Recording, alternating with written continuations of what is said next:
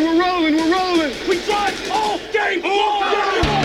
Stay tuned, man. We got something special for y'all today. You're listening to the Full 10 Yards Podcast. To the 10, right to the 5, scooting in for the score. Touchdown.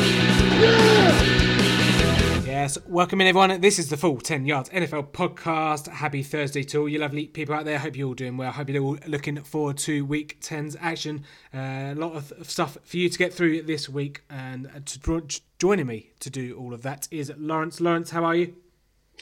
I'm doing pretty well. I'm, I'm obviously watching out for, for black cats wherever I go. That seems to have been the, the you know the single most popular subject of the week, and I've even seen a, a Madden 21 cover with a black cat on it, oh. which which made me chuckle. Giant, Giants fans everywhere going out to buy that. Oh yes, oh I yes. But we will get to that in first down, four downs ahead of us today. First down, we're going to give you your recap, so social media results, Monday Night Football, and all the latest news ahead of Week 10. Second down, we're going to get into to those Week 10 games. Uh, quite a lot of game, a lot of teams on a bye this week. Just the uh, six teams uh, to go. I'm not quite sure. We need, really need to when the next uh, collection uh, CBA comes out. Uh, we really need to be sorting out these these bye weeks, especially for fantasy football as well, because it doesn't help anyone. Third down is the quiz. Jack Humphrey over from Kickers Matter comes in over and puts his knowledge to the test in week nine. And then on fourth down, we are going to be looking at the MVP race. Obviously, just over halfway in the season now, so looking at the t- couple of top contenders there, maybe some dark horses uh, who can come and steal the crown. But that's a bit later on. So let's get on and let's get on to first down. First down. So yes, uh, first down. Let's get your catch up over the last couple of days. Your social media is obviously Lawrence, you and Sean. You you picked your uh, your fantasy teams for the rest of the season. Uh, the social results couldn't split them. It was exactly a 50-50 tie. Um, so we will have to obviously keep an eye out on that one. See who comes. Did you did you and Sean come up with uh, you know who uh, put a forfeit for the loser, or is it just a gentleman's bet? No, this was this was just two two delightful Midlands gentlemen just just having a um, having some fun there. And I think I, I, I was quite happy to continue that draft. Um, I, I managed to managed to get that little flex position going, so that was that was fun. I think that caught Sean unawares. But any any edge? all in all, it was it, it's, it's always great to do a little mid-season draft because you don't get to do that with, with your actual fantasy team. So I, was, thought that was a really good good fun little little exercise there. Yeah, yeah, putting that one out of the, the uh, out of the hat there, putting taking Sean off guard is uh, out of the Belichick the, uh, out of the Belichick te- textbook. Yeah, I, I even had my hoodie on. Yeah. and uh, yeah, obviously, just a quick point on on, on mid-season drafts. Obviously, t- Adam from Touchdown Tips, who's our resident tipster expert, he runs uh, he runs some DraftKings at the weekend as well. So get in touch with us if you want to come and join join the fun, join the join the league, and uh, try and win some of our quiche. But let's get into it. Uh, Monday Night Football recap: Dallas 37-18 to the New York Giants at MetLife Stadium. Uh, Dallas uh, struggled early on in this one, 9-3 down uh, with five minutes, probably about five minutes left in the second quarter until that black cat. It's all about the black cat. Uh, Dallas made the substitution, bring the black cat on at safety. Go, game turn, turned from there. Um, didn't start great out though for Dallas. Like I say, started with the first play, Dak interception that was not great, but this game really came down to the red zone efficiency uh, or lack thereof for the New York Giants, kicking field goals for fun. Even Cliff Kingsbury got a bit jealous. Uh, 21, 25, 26, and 29 yard field goals there for Rosas, uh, whereas you know. Giants kicking field goals. That Dallas was scoring touchdowns. Lovely individual touchdown from Michael Gallup, a highlight as well. Uh, just a, a, a kind of tiny note for me, I suppose, going into the Sunday night game which we'll get onto a bit later on for Dallas. Uh, they were, were a bit dink and dunky, which was a bit surprising considering they've come off a bye. Uh, there was you, know, you could see the uh, the few sprinkles of magic there uh, from the play calling, and that was enough to get the job done. Uh, Lawrence, any takeaways from your Monday Night Football? Yeah, I just I just thought it was interesting that they're, they're really trying to mix in a bit of bit more Tony Pollard. Um, Zeke's even been quoted as saying that he's he's not having his best season. Mm. So maybe there's there's I don't know whether there's a little niggle there or something, but it's not been been Zeke's best season by far, and he's he's wanting to get his third rushing title. But Tony Pollard is obviously impressing um, the Clappy man. So you know, hopefully he, he continues to progress. So it's, it's always good to have a have a um, a reliable backup running back because you just never know when something's going to happen. No, and I, th- I think there's a lot of was made of obviously the holdout from Zeke, and they were saying that they want him fresh for obviously for the deeper the business end of the season. So it could be partly that, but yeah, it is quite noticeable actually that that, that Tony Pollard isn't just in for the one down like on the third down or to, to spell Zeke, and he comes back in. It's more um, you know, series that they they kind of interchange every now and again. So you know Zeke might have four or five series, and then Pollard might come in come in for one. So it might be uh, a case that they're looking for that later on in the season in the playoffs to kind of keep him a bit more fresh. Um, so yeah, because he was still going at six six yards per carry uh, in in that game against the Giants, up some massive holes. But we'll get on to uh, to Dallas a, bit later on, obviously when they face the Vikings. Couple of bits of news in the NFL to keep you up to date with. AJ Green will not play on Sunday now uh, after get have I suppose having a kind of reaction to some practice this week. Obviously he was saying that he would be playing on Sunday, but uh, after a bit of practice, uh, seems to be a bit of swelling, so won't be suiting up. Uh, the LA Chargers won't be suiting up in London apparently um, they've done all they can to deny or quash those rumours of uh, the Chargers. The, obviously, the article from uh, the Athletic there um, saying that they could potentially be the team moving over to London, considering the, the, the troubles they're having over in LA in terms of fans. Because let's, let's face it, that's uh, that StubHub Centre was full of Green Bay fans last week against the Packers, wasn't it? So, um, whilst you know the owners are always going to come out and say that there's no there's no way we're going to be moving. You know, that's because they've got spon- potential sponsors and potential advertising opportunities that they're potentially um, drowning. So yeah, they're always going to come out and say that. But keep your eyes on it. I don't, I don't think the Chargers, and I know Lee, our resident uh, Chargers fan, uh, wouldn't be necessarily a fan of it anyway. Um, but I suppose if they hadn't come out and said anything about it, Lawrence would probably ha- you know divulge a bit more into it and kind of have a look at how it could work. But uh, I suppose at this point we have to take the Chargers uh, owners, you know, uh, at, at their word that they're, they're not going to be coming over, and it might be again back to the kind of Jacksonville side of things. It was quite it's quite an, an expletive-ridden response, wasn't it? Yeah. Um, I think it was certainly an adult response that, that was given to those those rumours that went out. This is it's a it, it's an interesting one because obviously the fan base, as I was, I was saying on on Monday's pod, is is actually less than you're getting for the likes of Forest or Derby in the Championship, mm. which is it's just embarrassing for an NFL franchise to to to get 25,000 fans to a game without there being a an earthquake or a, a natural disaster that that's just happened. Mm. So we've we've been talking a long time about the potential for the Jaguars to move over to London with the whole Shahid Khan linkage and all of that.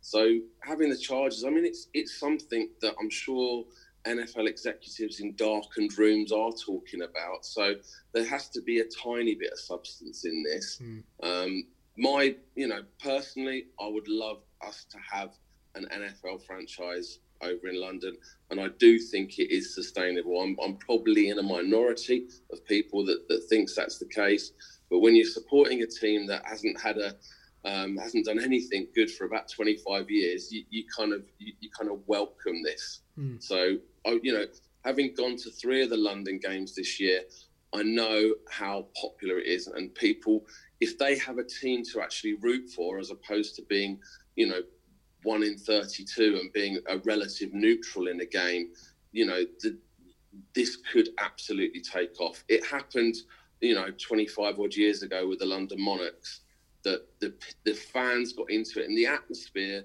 for those Monarchs games back in the 90s completely outdoes all of these NFL international games because you're all rooting for the same team. Mm. Yeah, absolutely. Uh, if it's if it's one thing I know about English fans is they know how to make a noise, uh, so could certainly make uh, some hostile environments, uh, especially at Tottenham Hotspur.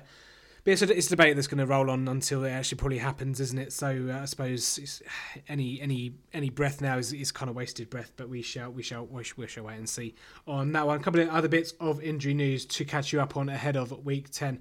Uh, Mari Cooper had an MRI on his knee, um, missed practice today as well. So keep your eyes on that one. Robbie Gould, uh, it seems to be doubtful for the uh, game on Monday Night Football against Seattle Seahawks with a quad injury.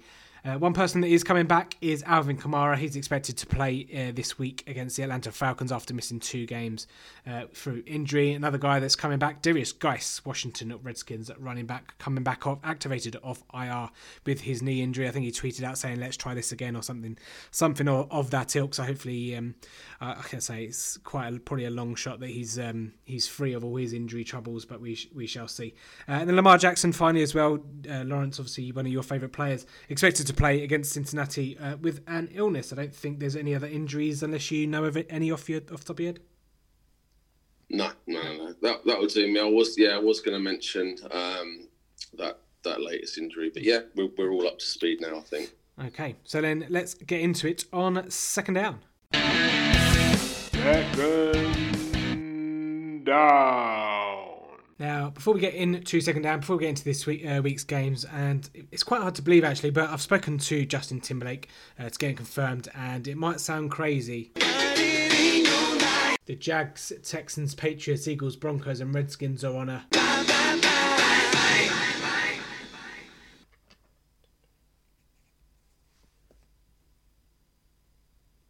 Oh, Tim, you really are in in sync with the kids of today, Oh, despite that very good. song being about 20 years old. That's very Um, good. It has been brought to the attention of the NFL, though, this song already this season. In if you cast your mind back to week six, um, Russell Wilson threw a touchdown to Jerome Brown, Ah, yes. and uh, about four members of the Seahawks actually yeah. did the tribute They did, to yes. Bye Bye Bye. I remember. And then they they even um, tweeted NSYNC to say, "What do you think?" Hmm. And NSYNC, NSYNC came back and actually gave them a, a set of perfect tens. Mm. So you know, very fitting song. So Hmm. well done there. Yeah, no, I, I remember actually. They're, they're actually quite good at choreographing uh, their their touchdown celebrations, aren't they? As well, Make, makes you wonder actually how much time they actually they spend rehearsing that rather than uh, maybe some of their, their route their route running or, or the rest of it. But um, anyway, Well, pro- probably better than the, than they were in the eighties when they would probably go to a, a shed and have a beer. So Hmm. um, rather to practice routines than than kind of some of the stuff they would have done in times past. So Hmm. No, I'll let them off. yeah, absolutely. Justin Timberlake, of course, big fan of the show. Shout shout out to you, my friend. Uh, all right, let's get this show on the road then. Second down, week ten games. Let's get into it. Uh, Thursday night football starts off tonight. The AFC West gets into action. Oakland Raiders versus the LA Chargers. Lawrence, I suppose uh, you know, before the start of the season, you wouldn't have expected, or you'd have got decent odds on Oakland being the team with a better record out of these two teams as they head into this game. Yeah, we got the we got the Raiders at four and four. We've got the Chargers at four and five. This is this really is a, a make or break for both teams. Unfortunately, both of them aren't boasting a winning record at the moment.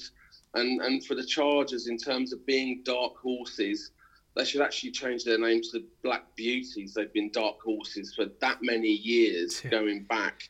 It's always that, oh, they're the dark horse. We, we, you never quite know and they, they keep going through this same cycle of starting off really slowly, warming up, and then getting better. Um, Philip Rivers, who's who's still going to his credit, and he's one of these people. Is he a Hall of Famer? Is he not? Because he hasn't quite won anything, but he's got incredible statistics to go with his career. You know, he's, he's already at um, over over two and a half thousand yards, twelve touchdowns. He has had the seven interceptions this season. Um, he's he's being let down slightly um, by the running game, which is is pretty much non-existent. Melvin Gordon's coming back, but he's he's not really proven himself yet. I think last week was his first half decent game. The the running game is being paced by Austin Ekeler, who's now kind of moved into backup.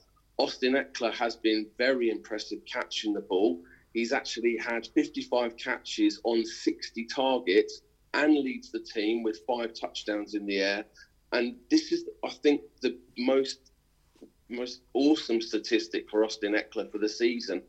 497 of his 530 yards in the air are yards after the catch, Oh, very good. Mm, which is which is whopping. yeah. We've we've got um, the older Bosa brother Joey with eight and a half sacks and 13 and a half tackles for loss for so far this season, and then going on to the Raiders, um, they've gone against that narrative of drafting a late running back, and they picked Josh Jacobs early, and he's having a great season so far 740 yards on the ground. Not as many catches. I think I think Coach Gruden would love him to catch the ball more out of the backfield, but his rushing yards as a rookie is actually only a couple of couple of yards less than the number two and number three rookie running backs um, who are two and three in the charts combined. That's David Montgomery and Dalvin Cook's backup, Alexander Mattison. So, without doubt, this guy is, is going to be on all the rookie of the year that, that are going. The Raiders have been inconsistent though this season. Their their best streak has been a, a two game win streak, and with the Bengals and Jets after tonight, they could be moving up to seven and four if they if they win tonight, they've got two easy games, and the rest of their schedule was actually all AFC opponents. They've got two offensive linemen that are questionable in terms of injury, Rodney Hudson and Trent Brown, and to their credit, David Carr's only been sacked nine times this season, which is a really good thing. David think, Carr, Derek Carr. sorry, sorry, yeah. David loves Derek. Yeah, yeah. Derek Carr. Yeah, yeah. Yeah, getting confused with Carr brothers. Raiders receivers have been pretty awful this season, and thank goodness they've had tight end Darren Waller, who easily leads the team in targets, receptions, yards, yards after catch, and first downs. When it comes down to it, there really is no home field advantage for the Chargers. So I'm, I'm personally going for a close Raiders win, 26 23. Oh, prediction in there as well. Yeah, just to go back on your point Philip Rivers, I think um, he certainly he's certainly up there, top five, top three of, of quarterbacks to not appear in a Super Bowl all time. That you know, best quarterbacks, you know, obviously up there with Warren Moon and uh, Fouts and probably Tony Romo being a, da- a biased Dallas fan as well. But uh, yeah, I mean it's another interesting one as well. If if the if we did divulge a bit further into the Chargers coming over to London, what, what Philip Rivers would do, because obviously he'd have to get twenty seven different passports for all his family members, but um, obviously he doesn't doesn't doesn't need to worry about that. I don't, I don't think uh, he'd probably stay in this in the into the US of A. Anyway, let's move over to MetLife Stadium or Met No Life Stadium for these two teams, Giants and the Jets. Get it on. Uh, yeah, interesting one. Really, these teams. Yeah not really got anything to, to, to play for anymore apart from jostling for picks uh, where, where they're going to be picking in the 2020 draft. Two terrible teams, both losing last time out as well. Essentially, obviously, this is a home game for both teams. Could be actually a, a sneaky high scorer here if the QBs kind of step up and uh, pull their pants up or until their balls to pick a lane, as we used to say on this podcast. But uh, I'm, I'm, sure that the Jets will be buying all the black cats that they can. Uh, no doubt Adam Gase will try and probably stare them out as well. Uh, Leonard Williams' revenge game in this one, obviously being re- re- recently traded to the Giants from the Jets. Um, it's a hard one to call really. I say it could be a sneaky high scorer, but you know, you know, in fantasy football, you're not going to be, you know, you, are going to be wincing when you're putting players into the starting lineup. No, no more so than Robbie Anderson, uh, who laid a, well, didn't lay a goose egg, but uh, disappointed last time out, just 33 uh, receiving yards in a plus matchup. But another plus matchup here for essentially both teams, I suppose. So yeah, it's a bit of a hard one to call. Can Darnold, you know, finally find some form? He's having a rough time of it ever since he came back from that mono that mono illness that he had. Obviously, yeah, lit the world, lit Dallas alight uh, in week six. But ever since, you know, he had a passer rating, passer rating in week seven against the New England Patriots of three point six. I mean, you get you get a, a better passer rating, rating for spiking the ball uh, every play, but um, yeah, not not great. Obviously, lost to the uh, the winless uh, Miami Dolphins before they went into the game. Uh, not great. Plenty of pressure on both of these teams, both uh, Adam Gase and uh, Pat Shurmur as well. So um, I, I, suppose the team that makes the least mistakes uh, will be winning this one, but again, not troubling anything apart from the, the top end of the first round in the draft. Let's move on to uh, Atlanta, another team obviously going to be in, in amongst the, the top five picks of the 2020 draft. They travel to New they, they face the New Orleans Saints, Lawrence. Yeah, I mean this is a this is the seven and one Saints that that are, are absolutely on fire against the damp squib of a of a Falcons team. We got Matty Ice coming back for the Falcons after missing the game um, because of injury, and I think that's the first time he's missed a game in about a decade. Yeah. So you know when when you when you kind of pick up um, Matt Ryan at the start of the season, you, you kind of feel like you're going to get 16 games out of him. So it, it, was a bit of a shock that he missed a game, but um, good old Matty Schaub came in, and I think he he quite impressed in that in that one sort of cameo game that he's probably going to have for the season. So uh, uh, Matt Schaub is, is a perfect kind of kind of person that's going to go into coaching, and you can see that within five yards, within five yards, within five years, he'll, he'll he'll be within five yards. No, he, he was throwing the ball all over the place last week. I think within five years he'll be an offensive coordinator in the NFL. It's kind of working that way with these backup quarterbacks. You get a lot of time to sit and learn and and, and train themselves up and, and, and kind of have those skills. So Ryan's 15 touchdowns but eight interceptions. Not good. I mean, he's, he's going to be back looking for his, his number one target, Julio Jones. He's got 50 catches so far in half a season, so on target for 100. But he's just he's just got four touchdowns, Julio. So I'm sure he wants to improve on that. Um, leading the team in receiving touchdowns is actually tight end Austin Hooper, who is having quietly a really really good season. He's already caught 52 balls. So again, for Austin Hooper, he could end up with you know top three tight ends by the end of the season, and nobody's talking about him at all because the Falcons have only won one game so far this season, and he's making up, I think, for a lack of production from second-year wideout Calvin Ridley, who hasn't really kind of hit the heights that he had as a as a, as a rookie. Um, the Falcons' defense is obviously is the single biggest problem. Seven sacks in the season and only one person on the entire team has got an interception. Desmond Trufant, he's got two of them to his credit, but seven sacks and two interceptions for half a season for an NFL team. That is not going to get you any anything in the in the win column. Hmm. Yeah. Moving on to the moving on to the Saints, they've got a future Hall of Fame quarterback, Drew Brees, back, um, who came back and, and just slid right back into where he was before he was injured. Um, fortunately, he's got the team on a six game win streak, and I think obviously soon to be seven. And Michael Thomas, who again, he hasn't really been talked about considering his um, his stats are phenomenal this season. He, in fact, is on pace just about to beat Marvin Harrison's 143 catch season, which is the NFL single season record, which was set back in 2002. Um, as you said, Alvin Kamara is also back after picking up various knocks. Little poor kind of statistic for Kamara. In his six appearances so far, only two touchdowns. Mm. A lot of people would have been drafting him as their number one pick, not their first round pick, their number one pick in fantasies this year, and he hasn't really lived up to that billing. We've got um, cornerback Marshon Lattimore is leading a really tough secondary. He's got nine passes defended to date, and 10 Saints have actually recorded a sack. And I just want to give credit. I like to do my little little credit to um, unknown people. One person who has a sack for the Saints is a defensive tackle by the name of Shy Tuttle.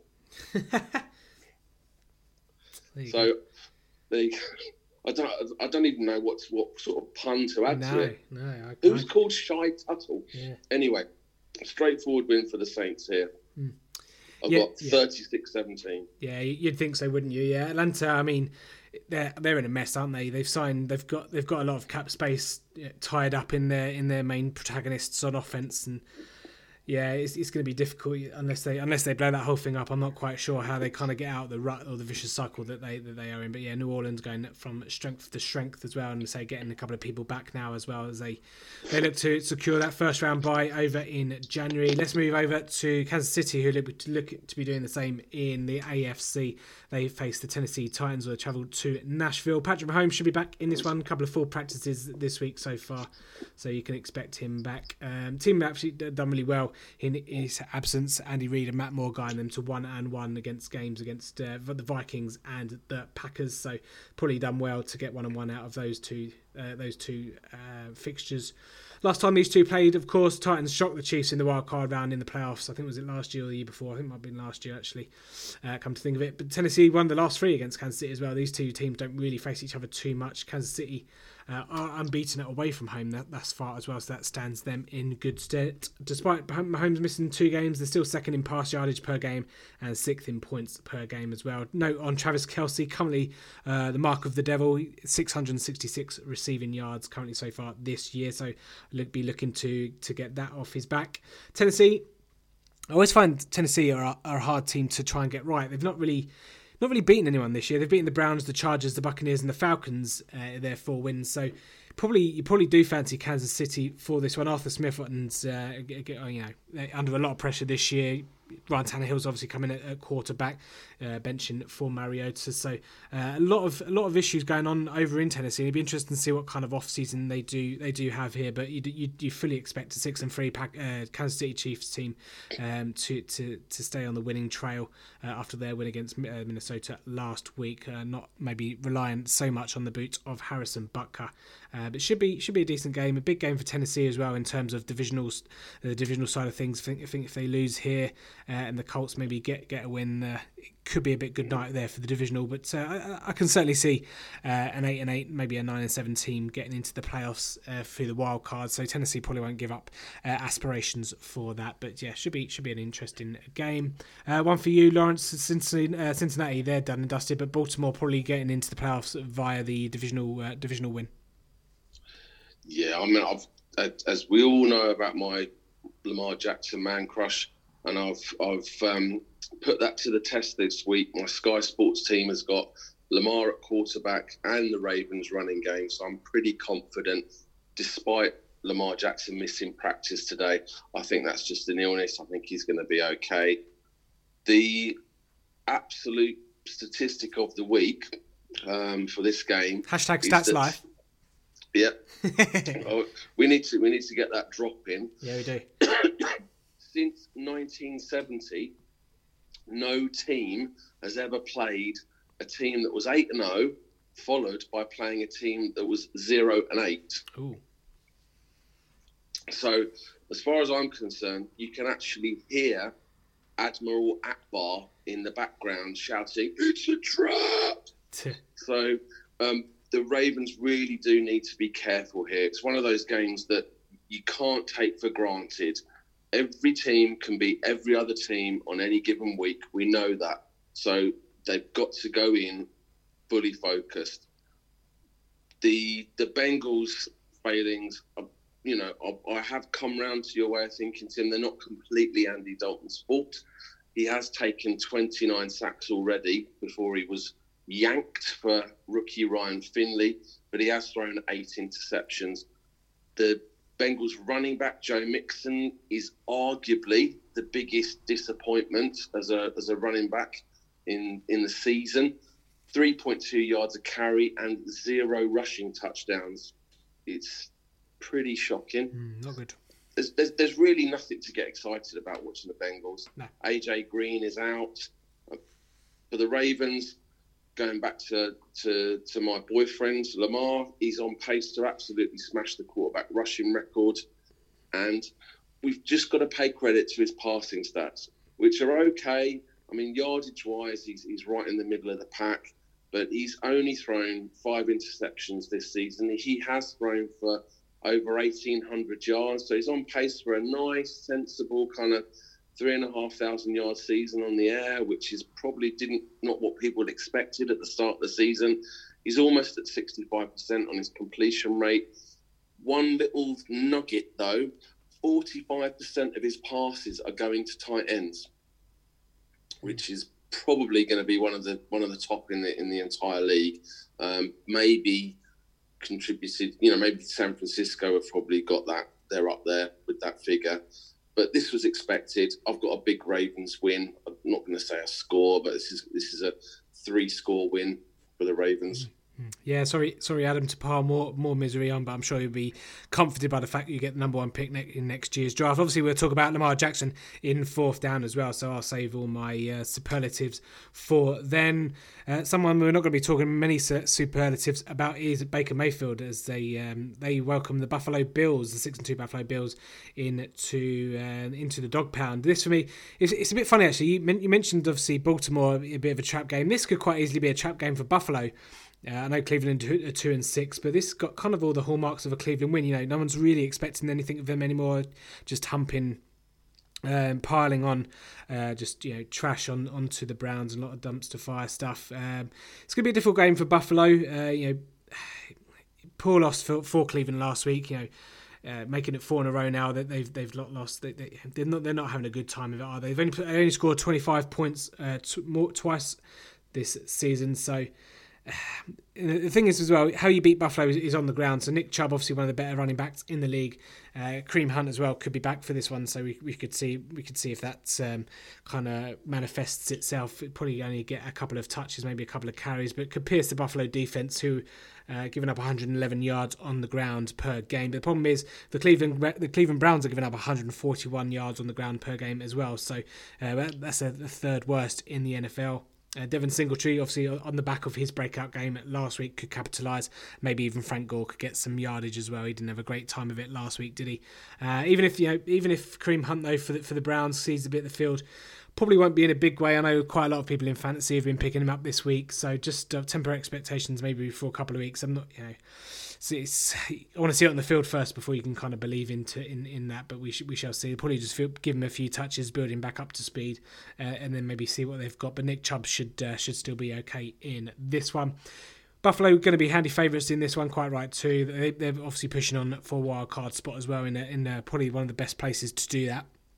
Um, not really got much, not even an outside chance uh, of winning the East, but certainly uh, in the driver's seat for the uh, for the wild card spot. Uh, let's move over to Tampa Bay, Arizona, Lawrence. Looking at this week's schedule, this to me is actually the single most fun game mm. of the week. Mm. It's got zero playoff implications. You've got a two and six Bucks team against a, a three, five, and one Cardinals team that let, us be honest, they're not going to the playoffs this season. Even if they went on a on an amazing run, it's just not going to happen.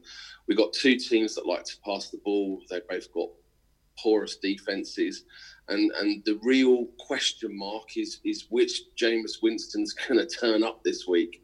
We've had the five interception version that came over to Tottenham that I saw um, in front of me, which was entertaining because we ended up with a high scoring game, but but not for Buccaneers fans. Versus the the one that last week went toe to toe with the Seahawks, and only to to lose in overtime to one of the top quarterbacks in the entire league. And and Winston can have a game without interceptions. He proved it last week. So we're really not quite sure which version is going to turn up.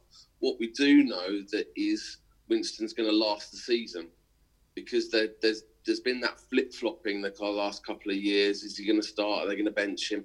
He's he's done enough to to see out this season, definitely at least. Mm. And talking about people who are kind of starting to shine, Buccaneers second year running back Ronald Jones is is getting that getting those kind of confident um, quotes from the coach He's he's currently at 381 yards rushing, three touchdowns, and impressively no fumbles so far. And he seems to be earning that starting role over Peyton Barber. Um, where the Buccaneers' strength lies, though, is the best, I would say, in my, in my opinion, and hopefully you agree with me, the best one-two wide receiver combo in the league. Mm. Mike Evans and, and Chris Godwin have got a combined 104 catches for 1,608 yards and 13 touchdowns. That's a lot of yards. And and in terms of other receivers that aren't called Evans or Godwin that play for the Buccaneers, they've combined for seven catches.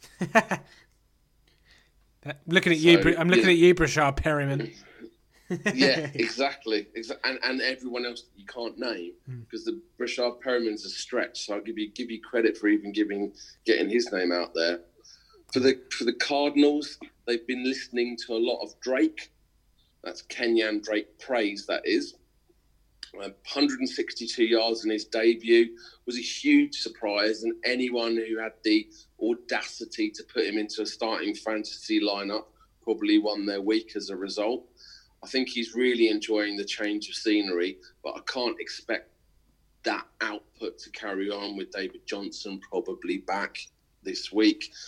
Kyler Murray, interestingly, is leading the Cardinals team in rushing, so that proves that David Johnson really isn't Yeah. that that whole kind of myth is it's become a myth now the david johnson myth just i think fantasy teams are just i'm not talking a bit much fantasy here but they people have just got to give up trying to think david johnson is this person who's going to get a thousand yards rushing and a thousand yards receiving. It's just not going to happen. No. and, and aside from the likes of larry fitzgerald there are no cardinals receivers that are really sticking out. Mm. All in all, a high scoring, fun game, and I, I'll give it to the Bucks because I just I just feel for Jameis Winston after last week. Yeah, Christian Kirk could have himself a nice game. and Say two porous uh, secondaries, even with, with Patrick Peterson returning. And there's not really done much to that to that defense, but we shall see. Uh, talking of ugly games, this one in Chicago and Detroit could be an ugly one at Soldier Field. Uh, poor Detroit uh, team, you know, poor Detroit defense against a poor uh, Chicago offense. Something's got to kind of give in this one. Probably is going to boil down to once again uh, David Montgomery game. So I wouldn't be surprised to see him replicate his 2D touchdown performance last week in the loss to the Eagles. Uh, no, obviously, start the season, no, one- no one really saw. Uh, yeah, yes, we saw a Chicago regression, uh, yeah, not necessarily on the on the defense, but uh, no one really saw them be bottom of the bottom of the division, the NFC North at this stage in the season. Uh, Detroit three four and one, Chicago bottom at three and five. Detroit have done okay. Um, they've gutted their team out though through either injury or trade, so it's not really gone that well for them. Uh, past defense is the main reason uh, Oakland put 30 on them last week. Uh, just the one win in four as well for Matt Patricia and those Lions. It was interesting, obviously, last week. Uh, Kenny Golladay, Marvin Jones both having decent games. You usually get one or the other. It's kind of like Chris Godwin and uh, Mike Evans. It's usually one or the other that do have a good game, but both of those had a good one last week. But this uh, Chicago defense, obviously, a bit of a, a different proposition. Uh, I'm not going to say that a win for either team here propels them back into the wildcard place. I don't think.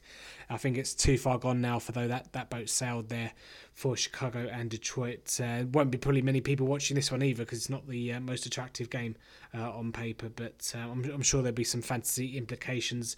Uh, obviously, it's been interesting. Matt Stafford having a going under the radar in terms of you know just airing the ball out, um, having a really good season as well. So it'll be interesting to see if he can continue that against uh, a Chicago defense that's not obviously not as good as the 2018 version, but uh, still uh, still fierce nonetheless. So um, yeah, good luck if you're watching that that game, uh, and also good luck if you're watching Indianapolis versus Miami, Lawrence.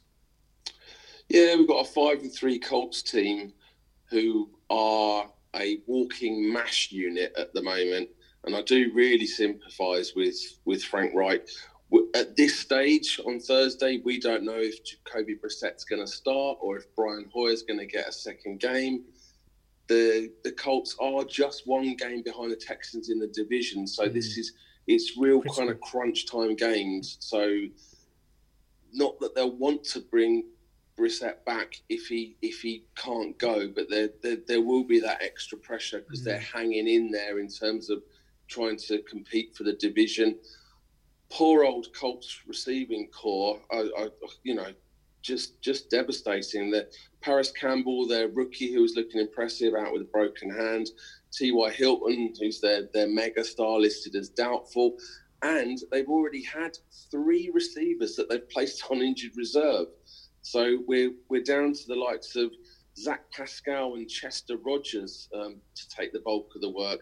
So if you haven't got either of those and you need a you need some sort of receiver slot filled, probably probably go for one of those two. But it's a bit of a gamble which one's going to have a, a bigger game. What they could have done, the Colts, really, is is is picked up Josh Gordon. That would have been a, a huge bonus for them, but he's he's gone off to Seattle and and he's been declared fit as well, Josh Gordon. So it's it's you know good good for Seattle, bad for bad for the Colts. Hmm. The Dolphins are are absolutely on fire. They're on a one game winning streak with with Ryan Fitzmagic, but that that streak's going to end as soon as it's began.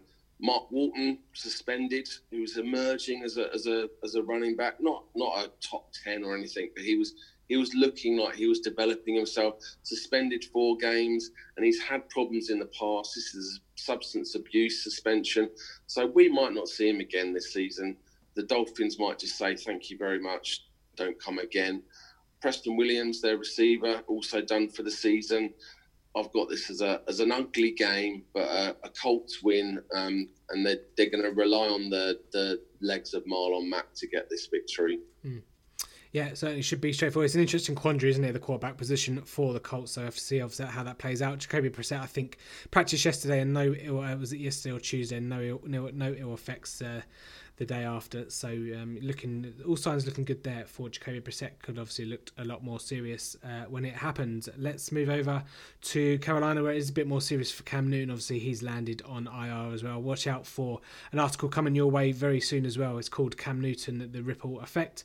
Um, so yeah, keep your eyes peeled for that one. But yeah, Kyle Allen obviously stepping in uh, for him. It'd be interesting to see actually how Kyle Allen plays in this one and what they kind of do with him because you know, he hasn't got the pressure anymore of Cam Newton kind of in his you know in his shadow, uh, and he, you know he's not got the pressure of probably being hooked. He's going to probably have the job for the rest of the season because Will Grier's not pulling up any trees.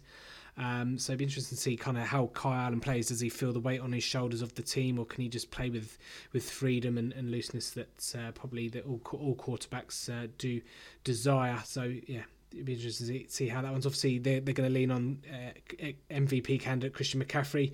He should go bananas again. Um, you know, Green Bay not uh, the staunch defense that maybe people thought they were uh, earlier in the season just short 20, 21 yards at the moment for on, in terms of pace for Chris Johnson's uh, all-time scrimmage record. So keep your eye, we're, we're keeping an eye out on that one for you as well. Keep you updated uh, week to week. But like I say, yeah, Green Bay defense not really done too much, but their offense um, stuttered last week against the Chargers as well. be interesting. It's quite interesting actually. A few stories coming out saying that they maybe perhaps enjoyed a bit of a LA too much and um, got over there a bit late, had a bit too much fun, and then. Uh, and then pulled out uh, uh, you know, a poor performance and you know had a bit maybe a bit too much fun, not too much pleasure, not enough business. Um, yeah, not not a great first half, not even a great second half really for Green Bay and the boys. So back at home at Lambeau, welcoming in the Carolina Panthers. Interesting game this one. Like I say, Green Bay top of the NFC North, but Carolina need this one for the wild card pretty much. Uh, Green Bay could probably do the loss, but uh, again, Lambeau Field is a tough place to go. Let's go over to Pittsburgh and the Rams, Lawrence. This is a sneaky, interesting game. You you look at the Steelers; they started absolutely flat out of the gate. Norton three to start. Now they're on a three-game win streak, and beyond the Rams this week, they've got the likes of the Browns home and away, the Bengals, and the Cardinals, um, weeks eleven to fourteen. So they they could be looking quite pretty um, by the time we hit the last last kind of quarter of the season. Mason Rudolph, their their quarterback, has been streaky, but but to his credit, he's hanging in there. Steelers' run game has been a bit under par, but James Conner's back from his injury this week. Juju Smith Schuster. I think I think I read. Sorry, Lawrence. I think I think I read yep. somewhere that Conner's not playing this one. Is he out? Yeah, I think he's out. Yeah. It was it was questionable. Mm, I think he's out. Um, that that makes it even tougher. Mm. Smith Schuster, um, the receiver, been pretty underwhelming. Only 33 catches this season, only three touchdowns. Um, but the, the rest of the Steelers receiving corps, Diontae Johnson and James Washington, they've been equally uninspiring. So it's it's a it's a tough ask. So for them to be on a three game win streak is, I think, it's credit to a bit of Tomlin coaching magic there. Rams, on the, on the other hand, third in their division at the moment, and their last two wins have not really been any indication of how good or bad they are because they've played the Falcons and the Bengals. Todd Gurley has absolutely stunk as a as a dual threat. You, you again would have been drafted early, probably, even though people realise that he had that injury, lingering injury from last season he's caught only 15 passes. But what makes it even worse is those 15 passes have only yielded 81 yards receiving in seven games. Little little tip for uh, um, someone who who's is on the up curve is receiver Josh Reynolds, who I think is going to step in admirably for Brandin Cooks, who's out with another concussion. And I think Brandin Cooks, the coaching staff has seriously got to look at him because I think he's had multiple concussions this season already. Mm. Yep.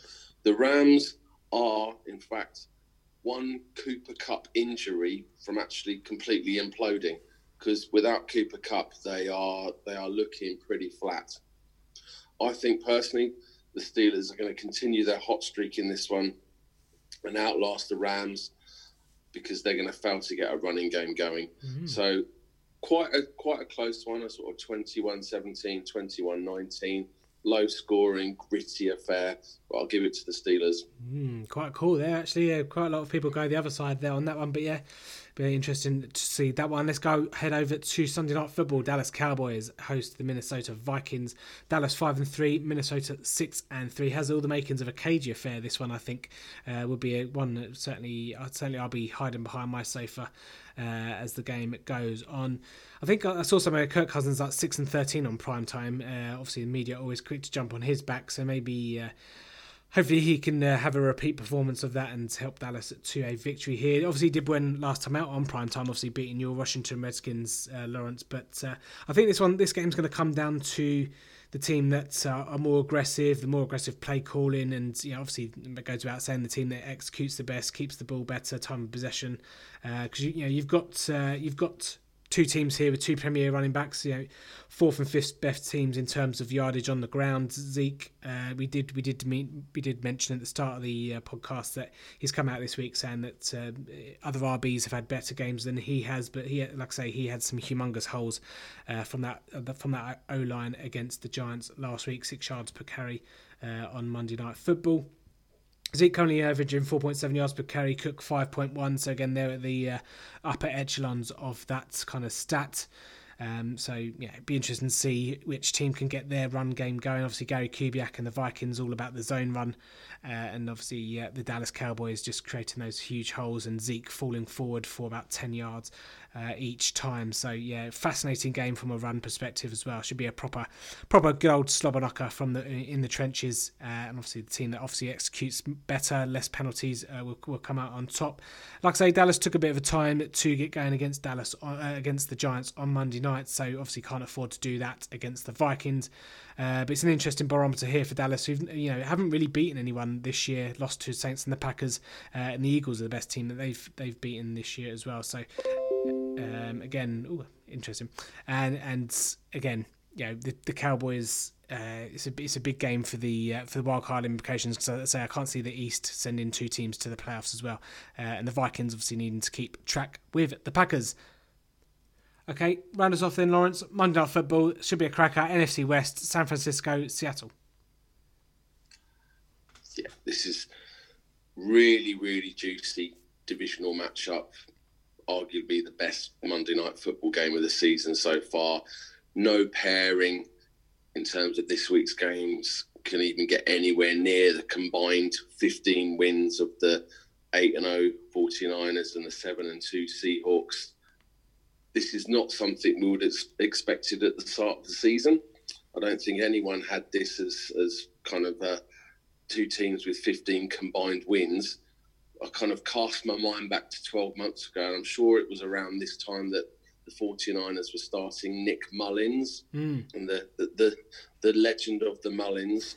so, fast forwarding that on a, a, year, and, and the 49ers as the only undefeated team to this point. So, I do have a little little sneaky prediction coming up. 49ers move into the hardest stretch of their season which includes road games in, in Baltimore, in New Orleans in the next month. Good news for the 49ers running backs who, who don't really need any additional help. They seem to be doing it all by themselves, but they got their their best friend Kyle Juszczyk back, their their fullback. We've got some very weird ball allocation for the 49ers. I've just I've noticed this. It's it's just a really weird anomaly. The top five receivers for the 49ers all have catch total catch totals divisible by 11. So you've got go. Deebo Samuel with 22 catches, and then the four receivers after that, which includes recent signing Emmanuel Sanders, all have 11 catches. There you go. I can't I can't imagine a team where they're, they're kind of wanting everybody to have the equal amount of catches. Mm. It's just it's just a bizarre statistic when I was when I was looking at it. I think Emmanuel Sanders going on to him, he's he's really going to be licking his lips for the second half of the season. Now that he's with the team that are playoff bound, as opposed to the the blessed Broncos, and Russell Wilson and Tyler Lockett. I mean, this is the most special combination between a um, a quarterback and a receiver, I think, out there at the moment. Yeah. We'll obviously come on and talk a little bit about Russell Wilson in a bit, but the Tyler Lockett stats 59 catches, 767 yards, six touchdowns. It's probably not leading any category in the NFL at the moment, but it's when you watch the two of them together that timing, that absolute trust and faith when it comes to the, a crunch time catch. I don't think there's a better combination in the NFL. And the Seahawks are benefiting. Josh Gordon is is going to be suiting up shortly, and their rookie receiver DK Metcalf, who looks on when you, when you see him on film, you, you think he's about six foot ten. He's he's just a huge, huge guy. Um, he's averaging over 18 yards a, a catch, and he's he's got five touchdowns to his name as well, which is, is really good for a for a rookie receiver. And he's probably just about taking over from Terry McLaurin as the, the, the top rookie receiver of the season. I think by the time we get to the end of the season, he, he's probably going to lead the categories. And is Chris Carson the most underrated starting running back in the NFL? 941 total yards and five touchdowns. We've got a fun game, and I've got Russell Wilson to provide some fourth quarter magic and, and actually snap that 49ers unbeaten streak. Hmm.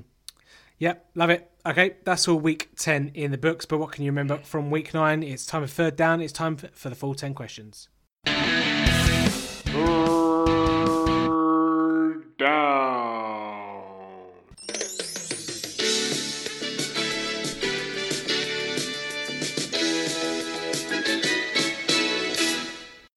Yes, full 10 questions time here on the full 10 yards. And we invite one of our one of our podcasting buddies over from Kickers Matter. Uh, Jack, uh, I saw you obviously Sunday at Wembley, bit worse for wear, uh, but did you enjoy the game? Um, I can't remember much of it, mate. To be honest, like you say, I was a bit worse for wear. I had um, a few too many shots on the Saturday night. Yeah, certainly, certainly look that way. It's only, uh, it's only usually my family or uh, my wife that look right through me, but you, uh, you, sir, when you walked past me, looked absolutely straight through me. So, um, yeah. that was good. but nonetheless, um, good to meet you, mate. yeah, absolutely. And uh, so, considering your state, uh, the state of mind, I, I suppose you didn't really uh, remember too much from the, the last week of NFL football. Um, no, not really. I, I tried to forget anyway, being a Giants fan half the time. So well, I, there is there is the Giants question in there, so we'll see. How you, we'll see. We'll see how Oh, great. you. Uh, yeah, so we should, we'll see. We'll see. See if you uh, blanked out from your mind. But uh, before we uh, before we get into that, just maybe want to plug your pod for people that don't know uh, about you. yeah, you can uh, find us on Twitter at kickers underscore matter. We're just a fantasy football podcast. Um, just talk general rubbish half the time, really. Come and find us over there. Absolutely. Okay. Cool. Right, I've uh, I've set my stopwatch. Are you ready? I am, mate. Let's do it. Okay, we're going to start the clock in three, two, and one. Question one: Name any player that scored a touchdown for Arizona on Thursday Night Football. Oh God, uh, Kenyan Drake. Question two: How many points did Jacksonville score at Wembley? Didn't hang around long enough to um, three. which uh, which game uh, had the most points in Week Nine? Would that be the 49ers and Cardinals? Okay. Question four: Which Oh, game? no, no, I've got that wrong. Wait. no, Which game had the smallest winning margin of just two points? um, Cool, you've given me some good questions here. Uh, I don't know, pass. Okay. Question five. How many scrim- uh, scrimmage yards did Christian McCaffrey get versus Tennessee? 166 or 186? Uh, I'm going to go for 166. Okay. Question six. Which player scored both touchdowns for the Chicago Bears against the Philadelphia Eagles? Both touchdowns against the Eagles. Uh, David Montgomery? Question seven. How many points were there in the Detroit Oakland game? Over 50 or under 50? Detroit Oakland, there was over 50. Okay. Question eight. Which player had more passing yards in the Jets Dolphins game? Sam Darnold or um, Ryan Fitzpatrick? Ryan Fitzpatrick. Okay. Question nine. Which animal trespassed onto the field in Monday Night Football? Cat. Question 10. You love to see it. Well, Question Yeah. 10. Within Who 20. winning? Yeah, exactly. I know. We- We'll get onto that maybe in a minute. But uh, question 10. Within 20, how many rushing yards did Baltimore rush for in total against the New England Patriots? oh, God, um, I'll go 242. Okay. Stop the clock. Okay. How do you think you did? Didn't do too bad considering you were hungover for most of the weekend. Terrible. All right, we'll see. We'll see how we go. Uh, okay, question one. Uh, Kenyan, you could have had. Yeah, Kenyan Drake is correct. He scored a uh, touchdown. He scored a couple. Uh, no, he just scored one, didn't he? Uh, Andy Isabella and KeeSean Johnson were the other two. Jacksonville, of course, just the Josh Lambo field goal there. Pathetic three points from Jacksonville. Uh, I suppose it wasn't too bad for you considering, uh, say, you were a few pints down the hole, but uh, never mind. Yep. Uh, which game had the most points? I got Tampa Bay and Seattle was the uh, Yeah. was the most there. Of course it was. Question four. Smallest winning margin was uh, the Indianapolis Colts and the Pittsburgh Steelers. Two points, obviously, the shank there as well from Vinatieri. Uh, blah, blah, blah. Question five. Scrimmage yards for Christian McCaffrey was 166, so well done on that one. Question six. Which player scored both touchdowns? David Montgomery for the Bears was correct. Uh, Detroit Oakland had 55 points, so over 50 there is also correct. Doing all right here. Doing all right. No, not too bad. Um, Yeah, and uh, which player had more passing yards in the Jets Dolphins game? Uh, so I've got so you Ryan Fitzpatrick. You said, didn't you? Yeah, I did. Yeah, that's correct as well. I think it's about by 16 or something. Uh, of course, it was a cat that um, spooked uh, Daniel Jones and the rest of the Giants on Monday Night Football. And then within 20, the rushing yards was 210, so just outside, Oh, just outside on that one. So I make that seven out of 10. oh, great. I'll take that. Yeah, one minute 56. I think that warrants a, round of applause, ladies and gentlemen. Not, not bad considering you uh, how, how how much al- uh, alcoholic units you consumed. Yeah, I did um, consume a lot this weekend. Very good. I'm getting too old for that. Oh mate, don't don't. It's awful, isn't it? Uh, It I. I remember the days of eight like fifteen shots and sleeping in baths and getting up the next morning all fine. But there we go. Oh yes, Yeah, yeah, definitely. Yeah. Time time waits for no man. Time is uh, father time is undefeated, as they say, Jack. it is, mate. It is. Um, like I say, I remember the days when I used to be able to get in at half four and get up for work at half six the next day. Um, Oh. Those days are long gone. Yeah, long gone, long gone indeed. It's all, it's all cups of teas and Horlickses now, isn't it? It is. Well, it maybe is. for me. Maybe for me. I'm an old bugger. Listen, Jack, thanks for so much for coming on, buddy. And to say we uh, obviously love you over here at Full 10 Yards Kickers Matters. Uh, it's a good podcast. Make sure you go and listen to that if you're not doing so already. Jack, thank you for coming on. Thanks, Tim. You're, um, you're doing a great job at full ten yards. I, I listen every week. It's a great listen. Good effort there from Jack, 7 out of 10. So I thought let's uh, go fourth down and let's talk about MVPs. Fourth down. Obviously, Lawrence what Russell Wilson is the worthy favourite. Third round pick back in 2012. 22 touchdowns, one interception on the season. 60%, eh, 68% pass completion percentage. Just over a smidgen over 2,500 yards. Quarterback rating 118. Uh, highest passing TD percentage per throw and lowest interception obviously percentage as well. Obviously, this guy's doing it all, isn't he? Uh, obviously, we mentioned about the rapport with Lockett, Metcalf, and you know he's got the run game to boot too.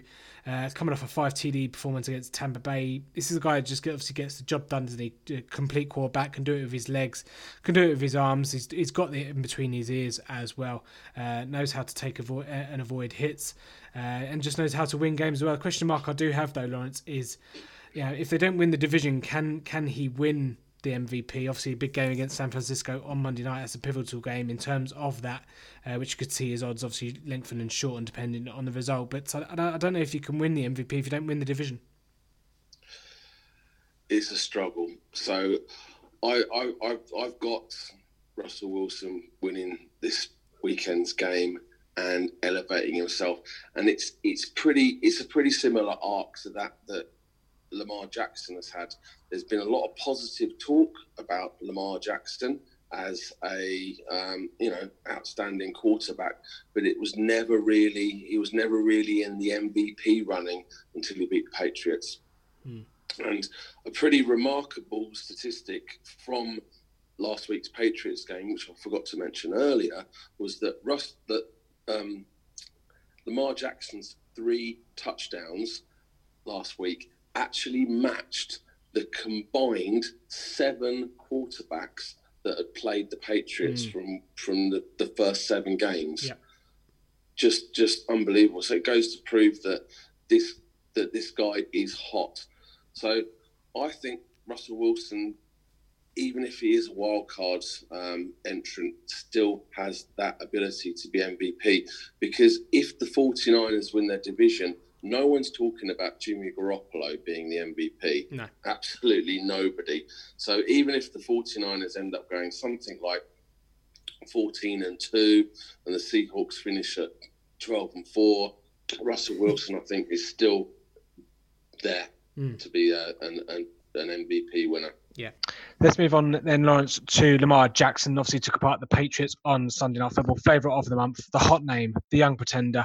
Uh, just 15 games actually that he's actually started. So we've not actually got a full season of Lamar Jackson yet. Obviously, makes his 16th start against the Bengals this week. Obviously, protractors have barked all seasons. His fans, like yourself, have barked right back. Um, fair to say, though, Lawrence, I suppose he does more damage with his legs uh, at this early stage of his career, which is to be expected. 1,332 rush yards in those 15 career starts to Um, this year, though, six and two, just two games with an interception, 17 touchdowns, at five on the ground. Uh, he's the kind of the epitome of being the offense. Uh, you know, part of that run game. He is the uh, the joystick, isn't he? Uh, so, reg- regard- regardless of whether he wins the uh, MVP award or not, he'll surely be attending his pro- first Pro Bowl. Yeah, without a doubt. I mean, if we look at the statistics, already this season he's had three 100 yard running games for a quarterback is is pretty insane. He's improving his passing immensely from from where he was as a rookie. And the the two losses that he's had i mean one was a real squeaker against kansas city and then probably the surprise result against the the, the loss against cleveland but even then, he he still had a decent game passing. It was just that was his that was when he had that little streak of, of interceptions when he had five interceptions over the two weeks. But other than that, he's had the first three games of the season zero interceptions. The the last three games so far zero interceptions.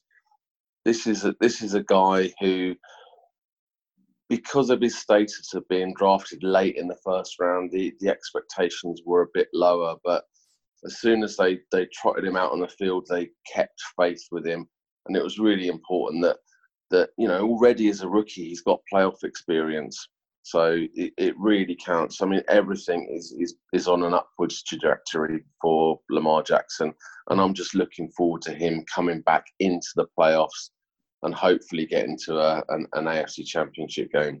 Mm, absolutely, and say regardless of whether or not uh, Lamar wins, it's uh, certainly the future. The future is bright for Baltimore. Uh, talking of future is bright, Christian McCaffrey. Uh, talk about being the epitome of an offense. This guy is the Carolina Panthers. No Cam Newton, no problems. Got so many muscles. He can though carry that weight of the offense on his back. Um, it's quite amazing, really, Lawrence, how he's not broken down at any point really this season. He's obviously had the niggles that everyone else has got, but he's playing north of 95% of snaps uh, for for a running back, which which is, is ridiculous. 207 touches already this season, uh, no dip in production. Absolutely crazy stuff. Averaging 110 yards just on the ground, 150 scrimmage yards per game, uh, all told. 13 touchdowns on the year. Um, you know, record isn't good for a non QB to win the MVP award, but uh, surely, surely, Lawrence, if um, if someone's going to do it, it's going to be uh, Christian McCaffrey. Yeah, I mean, he, he is undoubtedly a beast. 881 yards rushing, 363 yards catching, 79% of the team's rushing output, and to top it off, a quarter of their catches, a quarter of the balls that have been caught by Carolina Panthers players have been caught by Christian McCaffrey. This is this is one special individual, and and it still makes me chuckle because obviously I'm ancient. I remember his dad, Ed McCaffrey, um, catching passes from John Elway in in Super Bowls past, so that that lineage is there. So it's it's terrific to see the the kind of the spawn of Ed McCaffrey just just absolutely lighting up the NFL, Mm. and under normal circumstances, he would not be in the running for MVP. But he is having such a special season Mm. that I think there is a legitimate chance.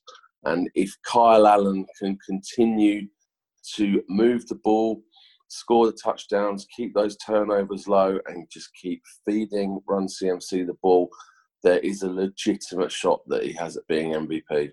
Yeah, absolutely. I say not too far off the pace of Chris Johnson's all-time uh, scrimmage record as well. So surely, if he breaks that, he is in uh, with a live shout. Uh, some other candidates, I'd say probably not really in the conversation at this point. Deshaun Watson, Aaron Rodgers, Patrick Mahomes, uh, get out of here with that that, that talk. He's saying missed two games, but uh, no doubt they, they they they love the ground this guy walks on. So um, wouldn't be surprising that he's obviously talked about towards the end. Any other quick contenders from you as before the uh, referees come in for the two-minute warning?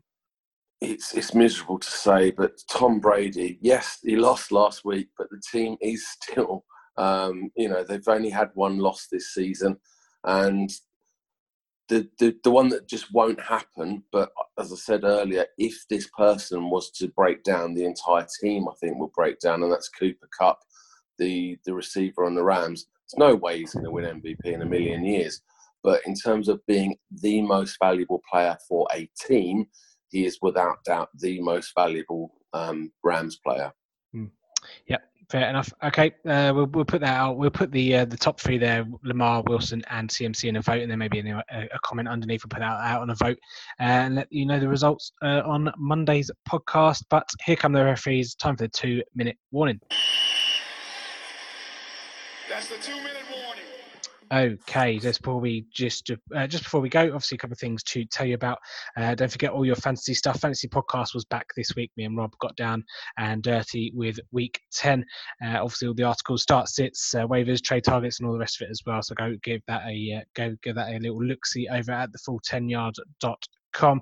Uh, Britball as well did a podcast on that last week and obviously had the results uh, in on uh, yesterday uh, up on the website. Uh, college stuff, um, Lee and Maxwell went through some pretenders and contenders in their most recent podcast. Go and give that a shout. And ladies and gentlemen, it's time to give you the winners of the uh, the program.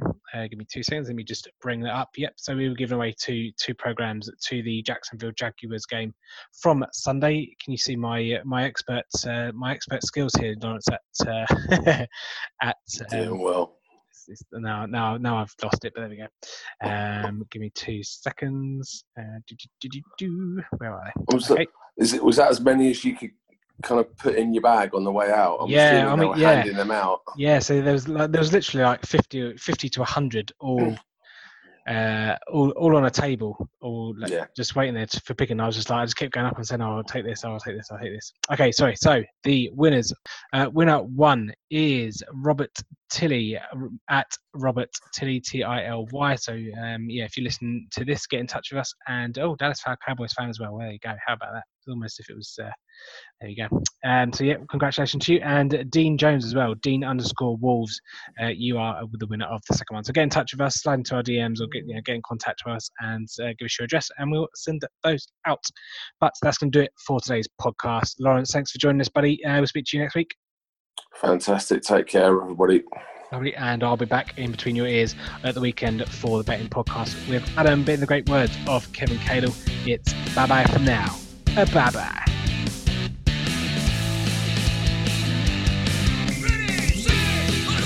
Thanks for listening to the Full 10 Yards Podcast. Follow us on Facebook or Twitter at Full 10 Yards or email the show full10yards at gmail.com.